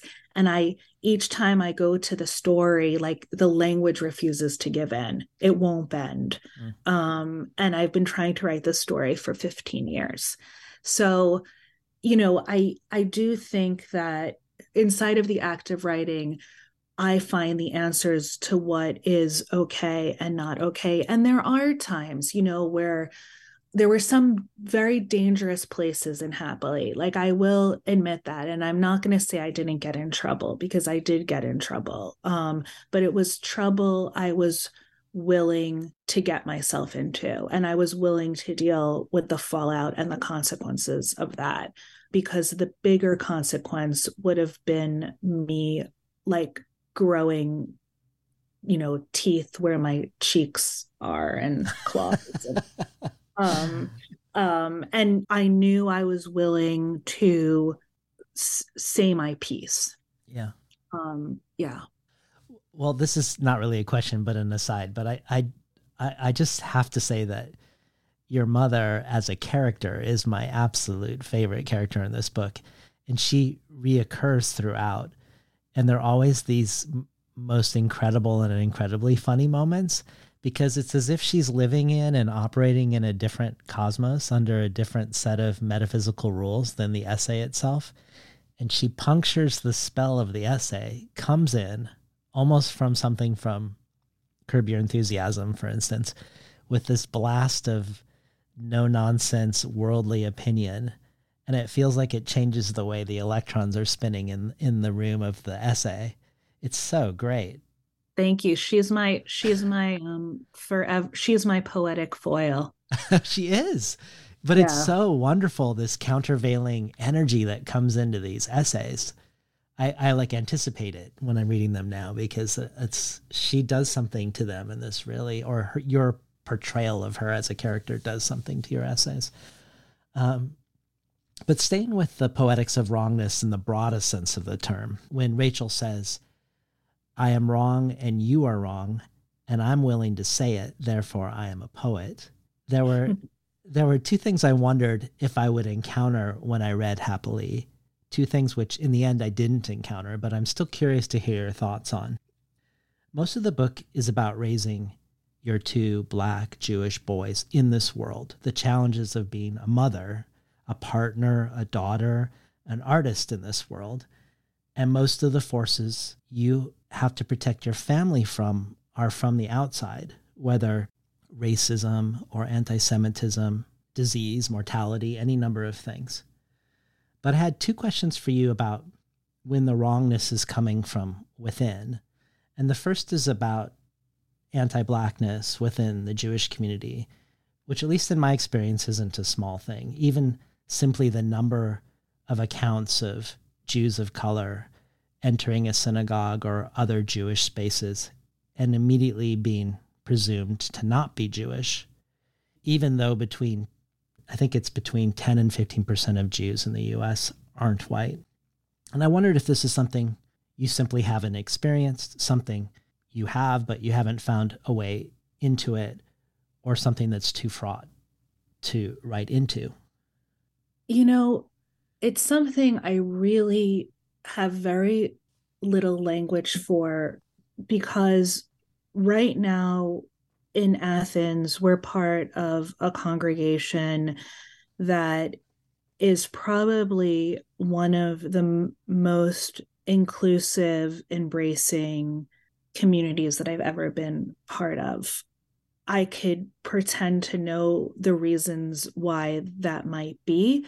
I think everything I would say would be like a little bit wrong and a little bit right about why about why that is. I feel like our family is incredibly embraced in that congregation. Now, I have gone to other congregations where I felt like my kids were stared at. And in fact, I had one pretty unpleasant interaction with a father. It was just very unpleasant. And clearly, I, I don't have a lot of language for how to even begin talking about that. What I will say is that my son Noah had wanted to be in this holiday parade in Athens and a lot of this different schools will put together floats for this holiday parade. And Noah was very excited about doing this whole holiday parade. And it's always you know very very christmas centered. And he decided that he was going to represent Hanukkah on the parade, and he was going to dress up as a robot menorah. And he designed this like gigantic costume, and it was beautiful. And it was, you know, he he designed it, and he got the materials, and he put this whole costume together, and had a gigantic, gigantic Jewish star on his forehead. And I'm not a big fan of like children on floats and parades on the best of days. um, and I was like, okay, all right, it's okay. You know, he's, I'm really proud of him and he's representing. And also the float to make matters either better or worse was the theme was like holiday apocalypse or something, something wow. like this. So, and so he he was he was incredibly incredibly excited and we were getting ready to go to the parade and i start seeing these messages coming in on facebook that um, somebody had threatened to open fire on the parade that there was going to be some shooting at the parade somebody had written something on Facebook and then on Instagram or something like this. And so there was this, we were about to go. There was about an hour and a half to like make this decision whether or not he was going to be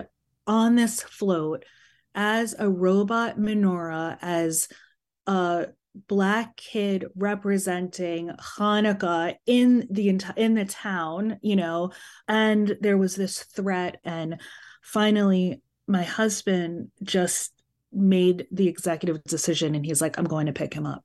And he went to get him. And Noah was so excited because he thought that his father was going to like walk with him at this parade. And he just was like, this isn't safe. Like, we're going home. And, you know, it was heartbreaking. It was just absolutely heartbreaking from beginning to end. I mean, I tell this story because I think that my kids now are being asked to again you know for better or for worse to to to represent in a particular way or not in a particular way or as a robot menorah or as a black boy with a gigantic Jewish star on his forehead, you know, and ultimately it was like, here is his father coming, like reaching his hand out and being like, we have to go home. Mm-hmm. And again, you know, that's not the answer in terms of how specifically like the Jewish community embraces blackness or doesn't embrace blackness. Like, I think that feels as always, an ongoing conversation that needs to be had. But there's also, I think, ultimately, as for our family, we have to go kind of like moment by moment and say, like, this is safe, this is not safe, this is a place that we are um we feel we can thrive inside and this is a place we feel we can't you know everybody off of the float well, the other question about wrongness from within has to do with fairy tales themselves. So the fairy tale seems like a way of meaning making sometimes, and sometimes not meaning making, but life saving, a way to make the things that don't make sense nevertheless feel connected to other things in a way that makes things cohere. Like when you say in, in Happily, the reason why fairy tales exist and thrive is because our bodies recognize them like they are our own, our same blood type, because we recognize wolf, witch, forest, kiss, curse, spell, mother, the story's latch. But I wondered about the anti Semitism from within fairy tales. For instance, I wondered when you brought up Rumpelstiltskin, I wondered if you would engage with the debate whether this is a coded anti Jewish story. It isn't always easy to tell, I think. Like with the history of vampire stories, goblin stories, for instance, do have lineages in Europe that have nothing to do with Jews and others that very much do. But there are very explicit anti Jewish fairy tales in the Grimm tales the Jew among thorns, the girl who was killed by Jews, the Jew's stone, which perpetuates the myth of the blood libel. And then there are modern Jewish responses, retellings, and reclamation, like what Naomi Novik did with Rumpelstiltskin in her novel Spinning Silver. But thinking about you and our three guests, Kate, Alicia, and Rachel, all four of you Jewish women. How do you engage, if at all, with the encounter of wrong of wrongness of wrongness within the fairy tale itself? I think this goes back to to repetition actually. I think this goes back to on one hand, you know, the telling and the retelling of a story can drive it deeper into a particular soil, like kind of give the seed a, kind of more time to grow into something more poisonous. But in the telling and the retelling of a story and the repetition, it can also reimagine it and reclaim it. And right, I mean, I think we go back into that question of like, the future has an ancient heart. Well, do we want it to have an ancient heart? You know, like we don't want the same stories to keep happening, right? Like we don't want the same stereotypes and the same modes of hate to just keep being sewed inside of story. And I think that's why the idea of the new wine in the old bottles is so powerful to me because it kind of goes back you know to the to to carrying like the whole tablets and the broken tablets through the desert where you say this was the story that was sullied and mean and grew a poisonous seed you know and here is the new story that we are we are going to be telling. Um and you you carry those things side by side. It reminds me also of like how Claude Lanzmann imagines building Yad Vashem, the Holocaust Museum in in Israel, where when he thought about the architecture, he imagined it as um, a line that cuts across the horizon, you know, that you see a place where history was ruptured. Um, and then the museum itself, I think, was designed in a particular way where it, it has at times a feeling of like not being able to find your way out. And I think retelling the story means that not that you forget the first telling of it, that you have to kind of remember the first telling of it in order to retell it properly, um, and in order for there to be some kind of new way of of of thinking that happens. It does feel connected also to, of course, we encounter things all the time in the Torah that that we don't like, for instance, in the midrash that happens around how to make meaning out of those things too. May there always be like a thousand rabbis with a thousand conflicting ideas, just, you know, arguing in the margins. Well, I'd love to go out with another excerpt, but before we do, I was curious about your writing life post happily. Do you have a sense of what your next project will be? It had been one thing um, and then it had been interrupted with the fire. Um, i'm i'm writing about fire right now but i'm writing about rebuilding. I think in the way that inside of my essays and happily stories would start appearing i think now i'm writing stories where inside of them little essays are starting to appear but i'm not sure yet but it's it's right now a little bit of a of a mess. Well let's go out with the beginning of your essay time to pay the piper. Sure. Time to pay the piper. It's time to pay the piper. We gather around the old wooden table. No one wants to pay but it's time. It's 1000 o'clock. Everyone is here the living and the dead, my grandparents, my mother, my father, my sons, my husband, the rabbis, even the president. You are here too. Your teachers, your neighbors, your long lost friends. Everyone you know is here. We put what we can on the table. Everyone must add to the pot. My sons leave wildflower seeds. My husband leaves a rose colored pendulum. The president mutters and leaves ash. The rabbis leave ink marks scattered like sewing needles. My father leaves his stethoscope. I leave this chapter. I leave my favorite broom. My grandfather leaves a small black key. My grandmother leaves her radiance. My sister leaves her hair.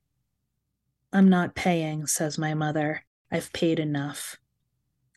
The earliest known version of the Pied Piper of Hamelin is not a fairy tale, but a stained glass window pane from a church in Hamelin, Germany, that was destroyed in 1633. Only a shard remains, which Noah pulls from his pocket and holds up to the light. It's the piece of glass with the piper's magical flute. The flute is bronze, and the light catches what's left of the piper's hands. Noah adds the shard to what we'll use to pay the piper. We miss the old sky. We think if we pay the piper now, the wildfires and the wind and the virus and the floods will swirl back into their wellspring, but the piper is missing. We drag our payment in a large dark sack through the streets calling the piper's name, our heavy debt. Our hands are blistered and hot, but we must pay the piper. We look for his red and yellow striped scarf and the pipe that hangs from it.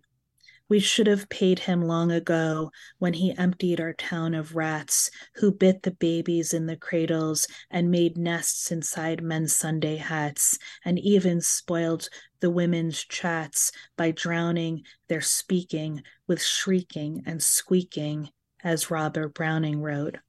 We should have paid him before the sea levels rose and the polar bears thinned we should have paid him before the first man was shot for the color of his skin, before the first wire was barbed. But we didn't pay the piper, so the piper made a new song for the children that promised a joyous land where waters gushed and fruit trees grew. We didn't pay the piper, and so the children merrily followed him into a mountain, and a disappearing door shut fast when the last child was inside. Now there are no more children. Now there are no more children, except for one hobbling boy left behind who couldn't dance into the mountain fast enough. There is always one hobbling boy left behind to describe the song the children followed. He is the poet. And there is always one rat left behind to describe the song the rats followed. The rat is the poet, too. On Rosh Hashanah, we blow the shofar 101 times. The blasts alternate between broken howls and long moans. According to the Talmud, the shofar should be a ram's horn because it is hollow and recalls Abraham's near sacrifice of his only son. It recalls Abraham's blind devotion, which blurred only when an angel showed him a ram whose horns were caught in a nearby thicket. Abraham was ready to overpay the piper, but paid with the terrified ram instead. The shofar we have is broken. My sons take turns blowing it, but all we can hear is silence. It is a beautiful silence. One day, when there are too many of me, that is the song I will follow into a mountain. We add the broken shofar to the missing piper's payment. Do you ever feel like you're dreaming while you're awake? asks Eli. Sometimes, I say. Do you? Of course, says Eli. We are always dreaming. I am a dream, and you are a dream, and Papa is a dream, and Noah is a dream. Our house is a dream, and the earth is a dream. Well, it's been a dream to talk to you today, Sabrina. It's been so wonderful, David. Thank you. I hope I I hope I made sense.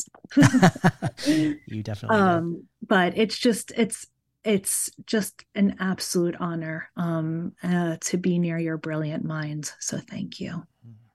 We've been talking today to Sabrina Orah Mark, the author of Happily, and you've been listening to Between the Covers. I'm David Naimon, your host.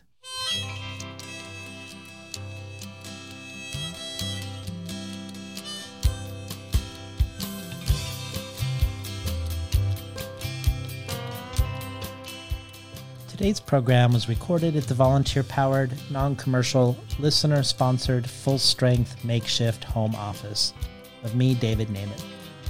For the bonus audio archive, Sabrina contributes the reading of the Bruno Schulz short story Birds, which joins bonus material from Jai Chakrabarti reading poems by Bruno Schulz's biographer, the Polish poet Jerzy Ficowski Jen Bervin reading letters by Paul Celan and a poem of hers written under his influence.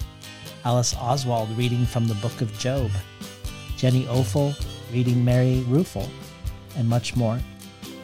The bonus audio is only one possible benefit of joining the Between the Covers community, including collectibles from everyone from Ursula K. Le Guin to Matilda Bernstein Sycamore to Mary Kim Arnold the Tin House Early Readership subscription, getting 12 books over the course of a year, months before they're available to the general public, to a bundle of books selected by me and sent to you. In addition, every supporter can join our brainstorm of future guests, and every listener supporter receives the supplementary resources with each conversation. You can find out more at patreon.com slash between the covers, or if you prefer a one-time donation, you can do so by PayPal at tinhouse.com slash support. I'd like to thank the Tin House team, Elizabeth DeMeo and Alyssa Ogi in the book division, Beth Steidel in the art department, Becky Kramer, Jae Nichelle in publicity, and Lance Cleland, the director of the summer and winter Tin House Writers Workshops. Finally, I'd like to thank Imre Lodbrog and Barbara Browning for creating the outro. Their album Imre Lodbrog, A Sapatita Me can be found on iTunes. Barbara Browning's trove of ukulele covers can be found at soundcloud.com slash Barbara Browning.